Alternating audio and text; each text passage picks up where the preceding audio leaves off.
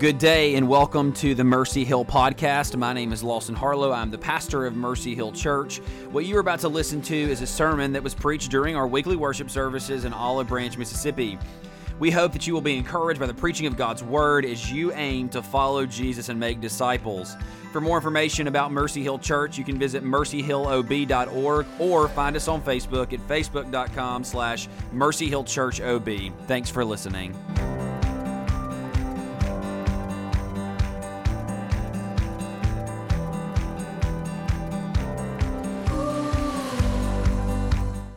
Ourselves living in a rather interesting day. So, 500 years ago, on October 31st, a uh, Augustinian monk who became a teacher nailed something that's called the 95 Theses on a church door in Wittenberg, Germany. And perhaps you're asking why that matters to us today. I mean, really, we're talking about 500 years ago. What's, what's the big deal about this? And you maybe have even seen things on social media right now. It's become kind of a, a buzzword almost. Um, but what we are celebrating uh, is what we call the Protestant Reformation. The Protestant Reformation was built on five solas. Uh, those five solas are sola scriptura. First and foremost, that the scripture alone is the only infallible rule of faith and practice for the Christian life. Um, if you've been coming to Mercy Hill for a while, you've probably noticed that in my language. I use it rather frequently because I'm convinced that it is the benchmark of faithful Christianity. When we say we believe the Word of God is the only true authority for the church, it alone is the true authority for the church. Secondly, we find uh, sola Christus that Christ alone is able to mediate between God and man. And we're going to walk through each of these, but I want to bring these to your attention really quickly because I want you to understand where these come from, um, and we'll walk through them together. So you've got sola Christus, you've got sola gratia. It's by grace alone that men are saved. The only way that men come to faith in Christ is through the grace that Christ has purchased them. Second, or fourthly, we have sola fide. It's only by faith that we are saved. Only through faith. Not a matter of works, not a matter of our good deeds or anything like that, but only through faith that men can actually be counted as righteous. Lastly, it's soli deo gloria. And this is a simple um, phrase that has jam packed in it all types of meanings, but basically the concept is this all glory is for God and God alone, because He is the only one who worthy to receive glory. And in every area, but in, in this particular uh, system, what we're talking about is how God alone is to receive glory in salvation. Meaning that when all is said and done, we stand before the throne of God on the day of great glory or dread, depending on whether you have trusted Christ or not. We will stand before Him and we will not look at Him and say, I'm bringing something to the table here. I've done something to contribute to my salvation. Instead, we're going to look at Him and say, God, you did literally everything. I am simply a glad recipient of your grace. Now, the reason this is so important still today is because what was happening 500 years ago still happens today. And you may think that we've wandered away from it, but let me give you the background information and then we'll maybe put it in a modern day perspective so that we can understand why this is still relevant and so important to how we live and what we believe about the scriptures. So, uh, about 500 years ago, there was this tradition that took place. Um, there was a monk who watched these things. They watched, in particularly, the thing called the selling of indulgences. Now, what was happening at this period of time, the Catholic Church was aiming to build new facilities. They were ultimately longing to have a little bit more money. And so, because the Catholic Church alone had copies of the scriptures, they could essentially say whatever they wanted. A couple of weeks ago, I mentioned to you that a lot of times it's much easier to pastor an immature church. If you don't go home and read your Bibles, I can essentially stand up here and say whatever I want, and, and you know, you're just going to accept it. And what we found in this day was that was the case whether the people wanted it to be or not. They didn't have a copy of God's word in their own language. It was written in Latin, and only the highly intelligent clergy, people of that nature, had these. And so the Catholic Church essentially guarded the scriptures and would not allow anyone else to read them and study them themselves. It's a terrible thing. And so Martin Luther begins to say, you know, I've been studying the scriptures in Latin for so long, I want to look at it in its original languages.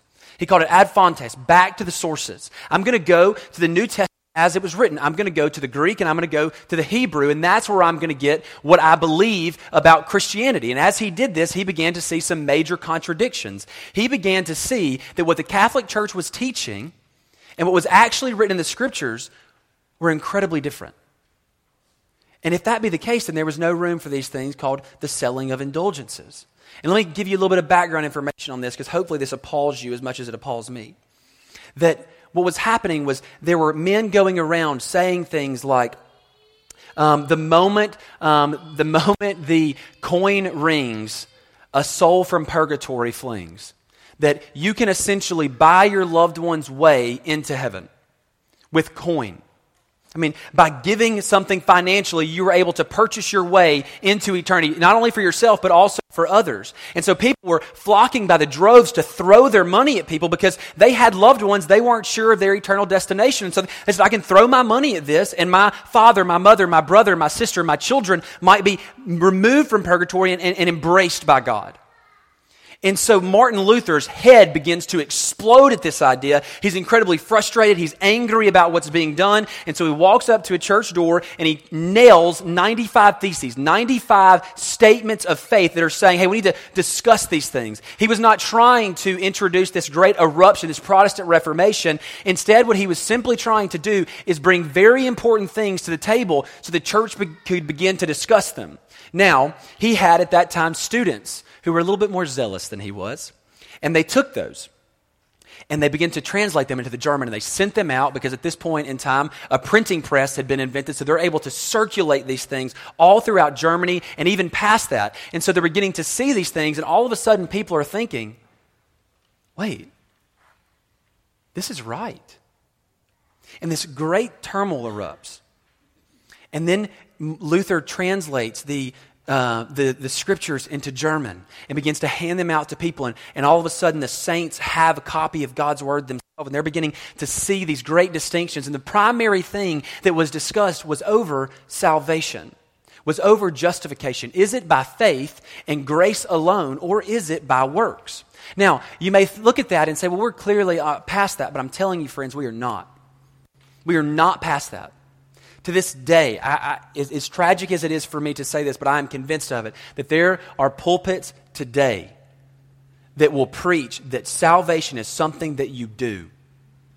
I, I guarantee it. Not only are there pulpits that are doing that, I, I, will tell you for certainty that there are pulpits in our county, certainly in our state, and absolutely in our country, and far past that. What we must understand is the Protestant Reformation is not over.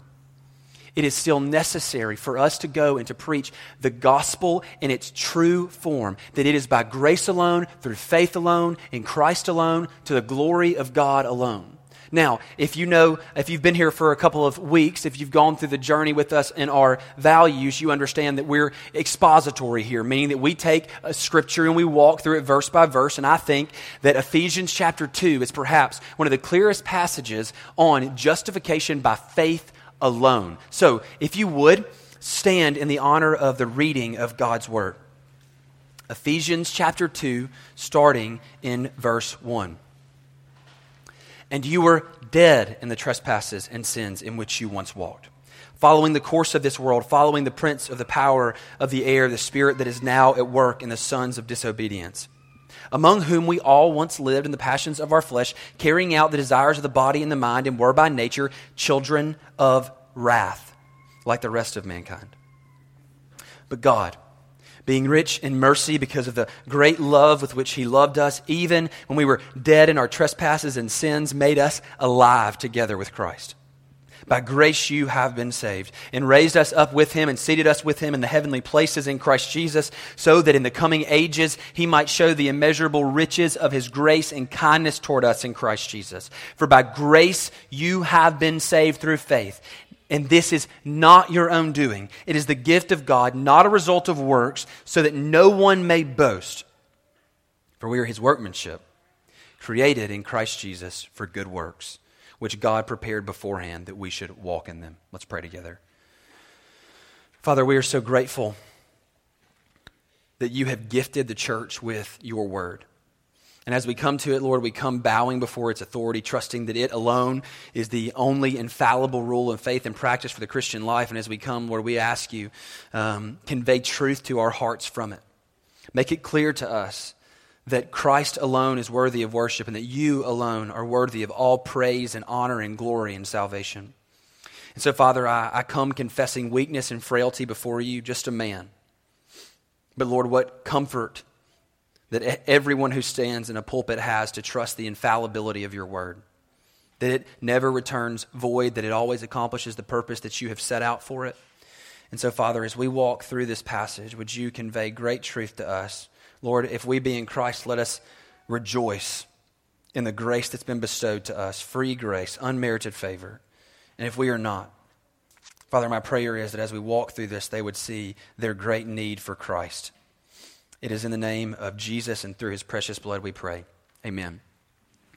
Um, really the, the, the, vast majority of what we're going to talk about is going to be in verse 4 and following. But before we go there, there's a foundation that has to be laid on why it's actually grace. Um, and so, uh, as a general rule, men have high opinions of themselves, uh, way higher than what we find in Scripture, that ultimately Scripture teaches that man is desperately wicked. Who can know it? That no one seeks after God. All have turned aside together but have become worthless. And so, what we find in Scripture conveys an idea of humanity after the fall that we are enslaved enslaved and captive to sin, and that we, apart from God doing a great work in our life, um, will continue to rebel against Him all our days. So, uh, in Ephesians chapter 2, verses 1 through 3, Paul lays this out. And so I've got to lay this foundation for you, and then we'll look at the idea of salvation by grace through faith in Christ alone to the glory of God alone. So in verse 1, it says this, and you were dead trespasses and sins in which you once walked, following the course of this world, following the prince of the power of the air, the spirit that is now at work in the sons of disobedience, among whom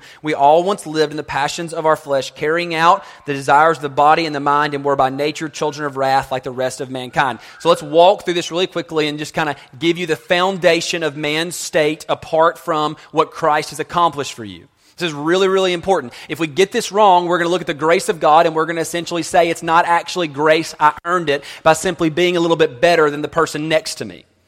That's not the case at all. I want you to notice there's no exemption here. There's no, hey, this is the Gentile state, this is the Jew state. That's not the case at all. And you were dead. He is making reference to every individual who at one point was dead in their trespasses and sins, which is every human soul. Scripture makes it abundantly clear that all have sinned and fall short of the glory of God, and thus we fall under the condemnation that we find in Ephesians 2 1 through 3. Let's look at it just to kind of paint a clear picture of who we actually are apart from Jesus. First and foremost, you were dead in the trespasses and sins in which you once walked. Won't that just bless you this morning? You were dead in the trespasses and sins in which you once walked. Now, I want you to consider for just a minute, and we're going to come back to this because I want you to see the state. I want you to understand really how far, how low we actually were, even to the point where Paul makes reference to you were dead.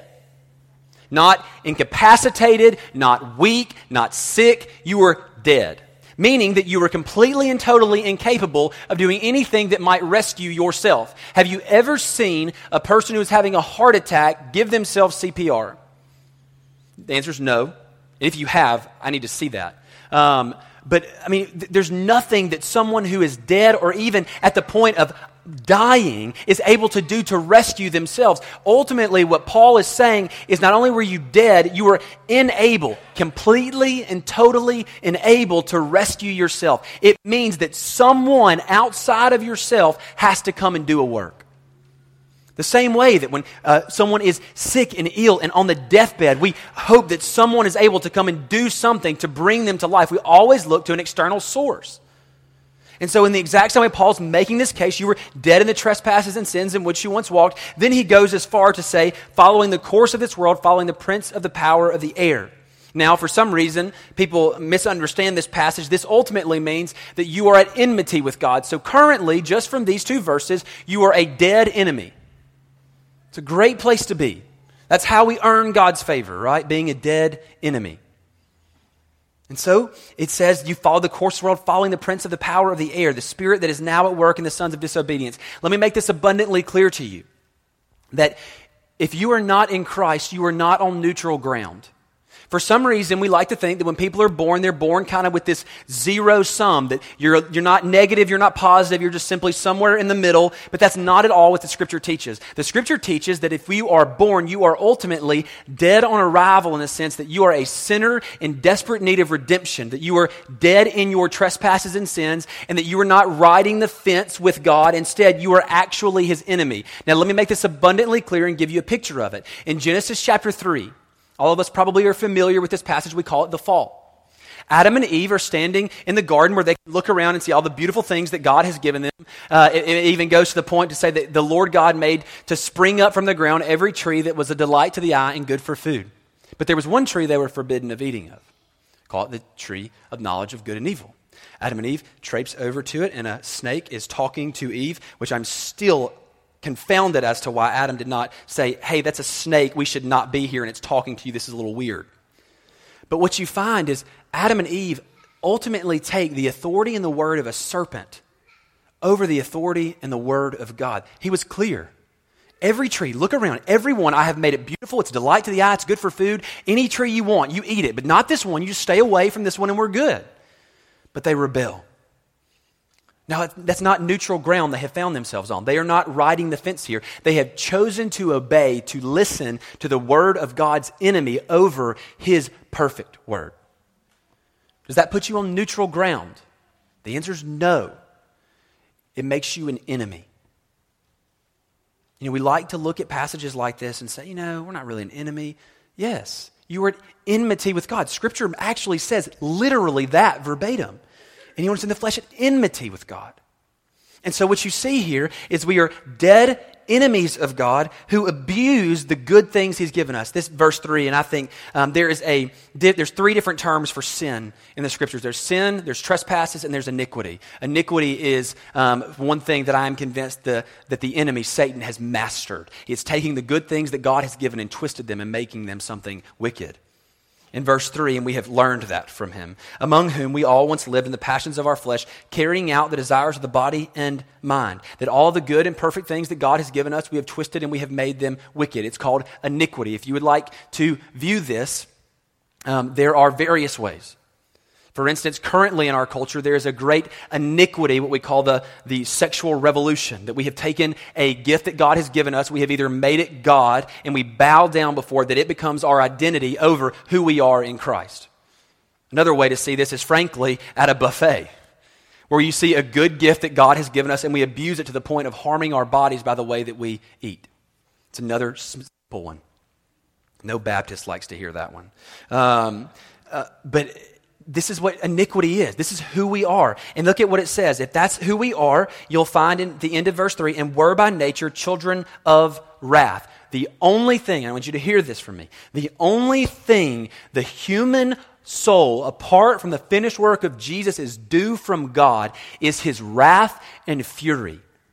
Do not be mistaken. Do not presume on the riches of his kindness, as many do. They look to God and they think to himself, well, he's just going to let me slide by and not actually be just to me. You are a fool. I, I love you. And I will not allow you to believe that.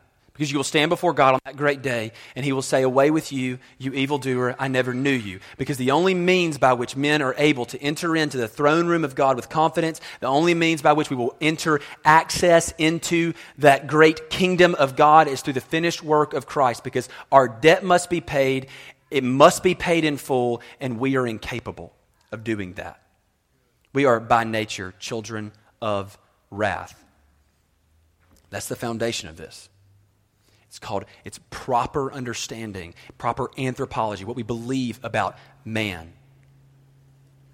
The beauty of it is, for some reason, God, in His infinite grace, looks on dead enemies who abuse His perfect gift and say, I want that one. This is why we say sola gratia.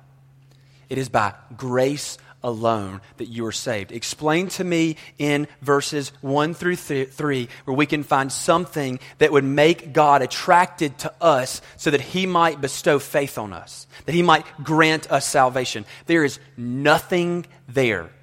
There is nothing here that would attract the perfect, holy, righteous flawless God to a creature that has rebelled against him to such an extent that we are corpses who are still somehow rebelling against him. It simply cannot be found in verses 1 through 3. And frankly, I dare for you to look through the entirety of Scripture and find me one thing where someone did something to attract God to themselves. We can go all the way back to Genesis. Let's take the very first call that God gives to man. In Genesis chapter 3, God comes down to dwell amongst Adam and Eve in the garden. Adam and Eve have already sinned. They're covering themselves, they're hiding in bushes because they're afraid to be in the presence of God. Who initiates that relationship? Where are you? He says. Adam and Eve are doing everything they can to flee from his presence. God calls, Where are you? What about Abraham? Abraham was called out of the land of Ur. Who initiated it? God did. He called him out. Moses, as he's fleeing and, and scared in the desert, he sees a, a burning bush and God calls him out. All of Israel is called out in this way, the exact same way that he calls out Jacob to be Israel. Even as Jacob is a cheater, his name in and of itself points to his depravity, that he is completely and totally unworthy of anything that God would bestow on him. Even to the point where God begins relationship with him, and, and, and Jacob puts stipulations on whether or not I will actually serve the God who I'm speaking to. Show me something in the scripture where we see men run to God before God does a work. It simply cannot be found. Because this is who we are dead in our trespasses and sins. It's been this way since Genesis 3. So, how then can men be saved? And we go to the solas. Look at verse 4. But God, being rich in mercy because of the great love with which he loved us. Even when we were dead in our trespasses, made us alive together with Christ. By grace you have been saved. By grace and grace alone will any soul be saved. You will not come before God, present your good deeds, and that make him bestow favor on you. His grace is good and it is sovereign. He gives it as he wishes, ultimately, that he might be glorified through his bestowing it. That he chooses the most wicked, the most frail things which are not, the weak, the foolish, and he bestows his grace on them. That way, when people look at these fallen people who at one point or another were completely depraved, haters of God, and all of a sudden they have a deep love and affection for God. There's this transition in their life. That is the unmerited favor of God granted toward these sinners, dead in our trespasses and sins. And friends, I would urge you, maybe even consider your own circumstances. I'm no fool. I, I knew myself before I was saved. And I'll be honest with you, the number one question I find myself asking from time to time is, Lord, why in the world would you rescue me? I know the extent of my depravity. I know even today in my own fallen nature, even though God has rescued and redeemed me, I still have this internal struggle with sin, this war. And it's only by the grace of God that I am brought into his family and only by the grace of God that I am kept there. The only means by which we will run and finish the race that God has given us is by grace alone. Notice the language here. Even when you were dead in the trespasses and sins, God saved you. Look at verse 5 made us alive together with Christ. By grace you have been saved. I want you to see the language here that even when we were dead, even when we were wicked, when there's absolutely nothing in us to attract God to us, He looked at you and said, I'm going to rescue that one. I'm going to bring him into my family. That's the basic understanding of grace alone. There is nothing that I do to merit God's favor in my life, He simply gives it. And the beauty of this is that not only is it that our good works are not brought before him, but that means also there is no measure of wickedness that we can have that would make him reject us. It is by grace and grace alone that you are saved, meaning that for all of your days, even as you come into right relationship with him, one of the greatest tragedies I hear of believers who have come to faith in Christ and they sin, they fall short, and they feel like God's hovering over them and ready to strike and end them it's by grace you have been saved, and it's by grace you were kept. There's nothing that you can do to break that from Him. It is given by Him freely to you from the source of His love. Now, I got to talk about this. This is not a sola, but it's an important one. I want you to notice the language. But God, being rich in mercy because of the great love with which He loved us, I want you to understand the grace He gives has one grand background. It flows from one source, and it is His love.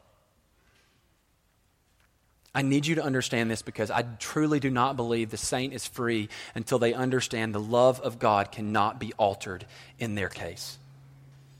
The same way that as we consider things like marriage, and I'm convinced that everything we have here is a shadow. When we look at the concept of marriage, that Christ loves us and gave himself up for us, that there's nothing we can do to break that covenant because we serve a God of covenants. It means that when we fail, the covenant stands. And the God who is faithful will continue to be faithful to the promises that he's made. I love, uh, I believe it's uh, 2 Timothy, even when we're faithless, he remains faithful, for he cannot deny himself. His love for you is rooted in his person, and he is the immutable, unchangeable God, which means that his love cannot be altered cannot be altered. And so it is by grace you have been saved. This flows from his love for his saints, for his people, for his church. Now, how then do we, but how do we receive this grace? Now, I'm going to point out a couple of things here, and I, and I may, I hope I don't rub people too wrong here, but I want you to understand where we're coming from. So look at verse 8, then we're going to walk through the idea of faith and faith alone, and then we're going to look at the source of our faith, the object of our faith. So in verse 8 it says this, by grace you have been saved through faith this is not your own doing. It is the gift of God, not a result of works, so that no one may boast. Now, it's kind of grace and faith kind of have a little bit of neutral ground. They're kind of overlapping just a little bit, but I need you to understand that the reason God bestows grace on you is because faith is birthed in your life. Now, I have to make a couple of distinctions here. They are very, very important distinctions. And I'm going to hopefully not drive you all crazy on this. Faith is not something that we muster up. Now, let me make a case for this real quickly. What I mean by that is, it is not something that we bring to the table so that God will then give us grace. We don't, we're not the initiators of this, right? So Philippians chapter 1 says, He who began a good work and you will bring it to completion, going all the way back to looking at the ideas of God people out. He doesn't call them out because they've done something to attract them. He instead gives them a gift that leads into other things. So what we have to understand is we are not the initiators of salvation. God is. He is the grand initiator of absolutely everything. It has its root in His eternality. Anything that has a start, its start is with Him. Think about creation for just a moment. The folly of people who believe that nothing came, that something came from nothing. I still do not understand the logic behind that. Everything that has a beginning has its beginning in the eternal God. It cannot start in any other way. Meaning that when the cosmos was just nothingness, he spoke it into being. It, he is the grand originator of all things. But for some reason, we look at salvation, and from time to time in history, and, and frankly, uh, more frequent than I care to admit, it drives me nuts that for some reason we remove that from salvation. We are the initiators, we start it. Now, let me go ahead and hopefully take an axe to that for you. Notice this For by grace you have been saved through faith. Right? So faith comes and, and then grace is bestowed upon us. But I want you to notice the language here because some people will argue that grace is the gift. So uh, grace is the gift, not faith. The issue is what you find in uh, uh, Ephesians chapter 2, verse 1 through 10 is it's one sentence. It's one major thought block, and so we have to kind of do a little exegesis. We have to pay close attention to the language here. But I want you to basically look at the argument that Paul is making here and how that fundamentally disagrees with the argument. You would have to look at this and say, Paul's getting a little confusing here. He, he himself must be confused which we know cannot be the case because this is the inspired scripture. God ordained it, and Paul writes as he is carried along by the Spirit of God, and the Spirit of God is not confused. And so, what does it say? For by grace you have been saved through faith. Notice this this is not your own doing. Now, let's just make the argument, let's just assume that's talking about grace. Grace is the thing that's not your own doing. Okay? So, uh, God looking at us and bestowing favor on us, that's completely of his own accord, his own sovereign choice, sure. But then we have this. So, so faith is something I do. Let's assume that for a moment. Verse 9 not a result of works that no one may boast. Do you see the friction in the argument if faith is something we do here? That all of a sudden we're saying, yeah, um, so it's not a result of works that no one may boast. And for some reason we call it faith, and so we say it's apart from works. But friends, if you do it, it's a work. No matter what you want to call it, if you do it, it's a work. And so when we come before God, we can say, Lord, thank you for bestowing grace on me after I had faith in you. Who, who's the initiator? And let me tell you why this is so important because this ultimately comes down to the very last sola, Soli Deo Gloria, to the glory of God alone. Friends, if you initiate it, we can't say that. We can't.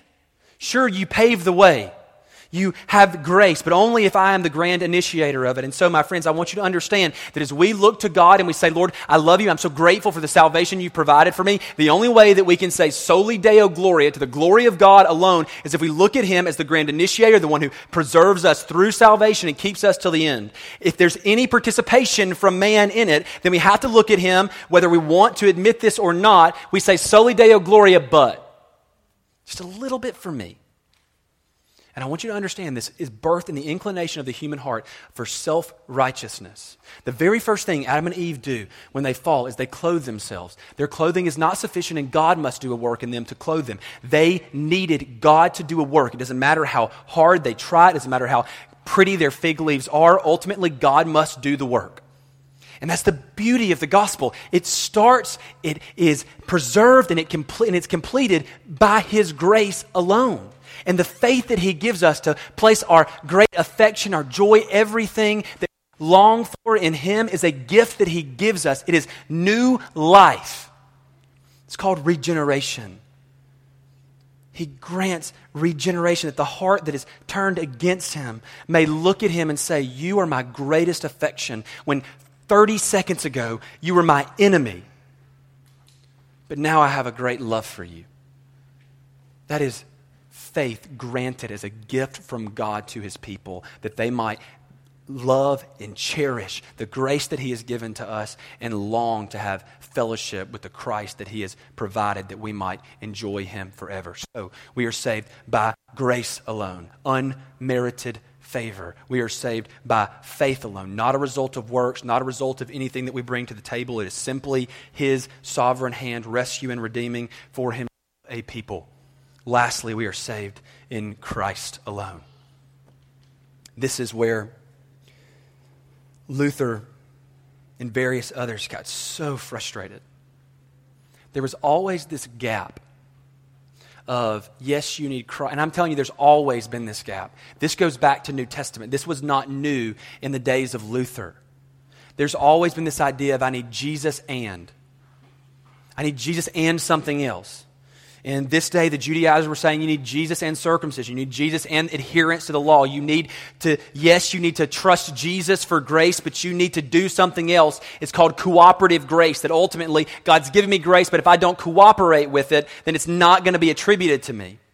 This was seen in the sacramental system where you do certain things and God bestows upon you extra grace. And it's almost to the point where you've got this grand scale. And let me tell you what's fundamentally wrong with this scale. First and foremost is your sin deserves an eternal amount of wrath regardless. If you have one, then guess what? It does not matter if you do one or a jillion, that's not a real number, but nonetheless, you still are in need of an infinite grace. Because that, that one sin is worthy of the eternal wrath of God in your life. And the only reason we don't believe those things anymore is because we have a poor view of the holiness of God and we have a poor or a high view of man, and we think sin's something to wink at more often than not. And so, what you find here is the grand need of someone who is actually able to save. That means that Christ, his work, was efficient for the saint, meaning that it was not something that he did to make something possible. It is not something he did to kind of give you a door that you could traipse through. Instead, he did it to actually bring you into the family. That's the beauty of the gospel. We look at the cross of Christ and we cannot look at it and say, Lord, you tried real hard. I know you didn't save everybody you intended to. I just, I, like, I just, I just can't. We have to look at the cross of Christ and say he failed. It's not what we see. All throughout the scripture, we see a God who is able to do whatever he so chooses to do. His plans cannot be thwarted, they cannot be removed, they cannot be broken. And so when Christ comes to pay a debt, he pays it in full and he does it effectively. The beauty of this is seen in Matthew 121, the grand promise given before the incarnation ever happened. You shall call his name Jesus, for he will save his people from their sin. He is able. And so we say sola Christus. Now let's look at his work because this is the beauty of it. There's all of, all of what we find in Ephesians chapter 2 lays out everything so perfectly. This, this, this incredible salvation that God has provided, free from our work, but completely and totally dependent on his. So in verse 4 it says, But God being rich in mercy because of the great love with which he loved us, even when we were dead in our trespasses and sins, made us alive together with Christ. Our life, everything that we have, everything that is given to us in a spiritual life is given to us by His finished work. Now I want you to see this really clearly. The very, the start of this passage, you were dead in the trespasses and sins in which you once walked, and now because of the finished work of Jesus, you've been made alive. Essentially what's happened is He has born and suffered your death that you might enjoy His life, that you might be able to embrace that fully and totally. That the life that you have, and friends, we have to understand this, that we will live our lives in a worthy manner. The life you have is not yours. It's not.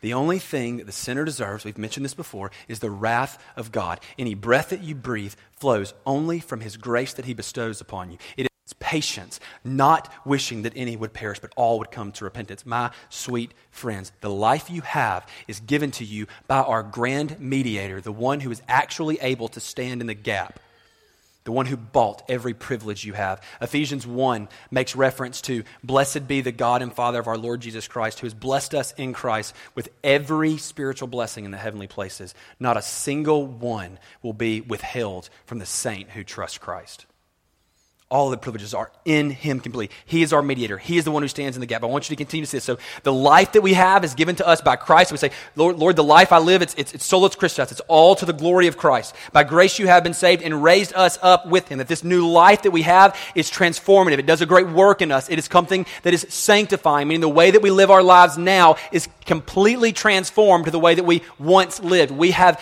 been given a new life and he has raised us in a unique way that we're able to dwell dwell and enjoy his presence. This is the idea of you being dead in the trespasses and sins in which you once walked, that you were in the grave, but he made you alive and he removed you from it.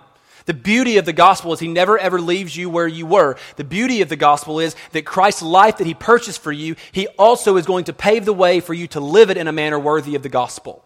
He raised us up with him. Now listen to this foolishness that we find in verse 7. So that in the coming ages, forgive me, still in verse 6, seated us with him in the heavenly places in Christ Jesus, that we actually are able to enjoy his presence. And I want you to realize this real quickly. Just as I mentioned a moment ago, the idea that you were dead in the trespasses and sins, that you were at enmity with God, all of a sudden, we're dwelling with him. And we love it. I'm just going to make this statement real quickly. If you do not delight in the presence of God, if you do not delight in His Word, if you do not cherish Christ above everything this world has to offer, if He is not your highest value, heaven will be incredibly uncomfortable for you. For He is the centerpiece, the sole object of worship. And I would go so far as to argue that if you say that you love Jesus, but you do not delight in him, if he is not your joy, then I would argue perhaps that you do not know him at all. For to know him is to love him. There's no in between. So we are raised with him, seated with him in the heavenly places. All of this is given to us a gift by Christ. Verse 7 this is the most ridiculous statement in all of Scripture. And I want you to I, you're going to hear me say that, say that, from time to time because I, I, I, not only know what Ephesians 2 1 through 3 says, I also know my own life. I know how wicked and how much I have rebelled against God because of the finished work of Jesus. We see this in verse 7 so that in the coming ages he might show the immeasurable riches of his grace and kindness toward us in Christ Jesus the purpose of giving you life, the purpose of raising you and seating with you in the heavenly places with Christ Jesus, so that the coming ages you might be blessed by the immeasurable greatness of his kindness that was purchased for you by Christ. Think about this. It makes perfect sense that the salvation that we've been provided is that we might wait the tables of God in heaven. That is not the case at all. Instead, what you see is the salvation that Christ has purchased for us is one that throughout the coming ages, God longs that He may show us the immeasurable riches of His grace and kindness toward us in Christ. My sweet friends, the beauty of solus Christus, the beauty of Christ alone, is that it cannot even be fully displayed here. You have 77 ish years, the average lifespan on the earth. The beauties and the glories of the work of Christ cannot be conveyed to you in that amount of time. You actually need eternity for it. The inexhaustible God, the beauty of the gospel is that it is actually something that will keep you to the end and it will enthrall your soul throughout all eternity. It is not something to be treated lightly. It's not something to gloss over. It is the heart cry, the grandest affection of the saint. That is why we say, Solus Christus. He provides absolutely everything necessary for salvation. In the days of Luther, there were men who said that they were the mediators. They were the ones who stood in the gap between God and man. That they would be the ones who bestowed things like the Lord's Supper. They would be the ones who essentially bestowed grace on others. Friends, you need no better priest. That's why don't call me a priest. I'm not a priest. But the beautiful thing is, we have a grand and faithful high priest whose reign will never, ever end. And throughout the coming ages, he will always mediate your case. He is your grand advocate. And friends, the beauty of faith, the beauty of grace is first and foremost its object. The beauty of faith is its object that the eyes of the saint are forever fixed on the inexhaustible, perfect, flawless, radiant Christ who is able to rescue and redeem you to an extent that throughout all of the coming ages you might be enthralled by his beauty. And friends, you will never, ever grow weary of that. Last week we used a passage from Isaiah chapter 6 where we have angels sitting around the throne saying, Holy, holy, holy is the Lord God Almighty who was and is and is to come. What's interesting is you see that same case in Revelation, a little bit different, but still nonetheless, throughout all of the ages, angels sing that great song. They never grow weary because his beauty never fades. His glory never is wanting. There's nothing that is even comparable with it. And what's incredible about that, the, the angels can't sing the song that we do. The angels know nothing of redemption. They know nothing of grace and they know nothing of faith. They know nothing of Christ's sacrifice except what's been what they've seen, but they don't know what it's like to be rescued and redeemed. And so, my friends, when we say soli deo gloria, we are able to say that even when angels cannot say it to the extent that we do because we have experienced reconciliation. We've experienced grace and faith. We have experienced His unmerited favor, even knowing our state apart from His finished work. And so, my prayer for us this morning is that we would gladly say, Soli Deo Gloria, to the glory of God alone. And, my friends, if you have received this salvation, you cannot sing another song. Perhaps a moment will pass where we glory in our own works. Perhaps there'll be a brief stint where something will captivate our eyes. But the saint cannot go long. The saint cannot go long without gladly singing, All glory be to Christ.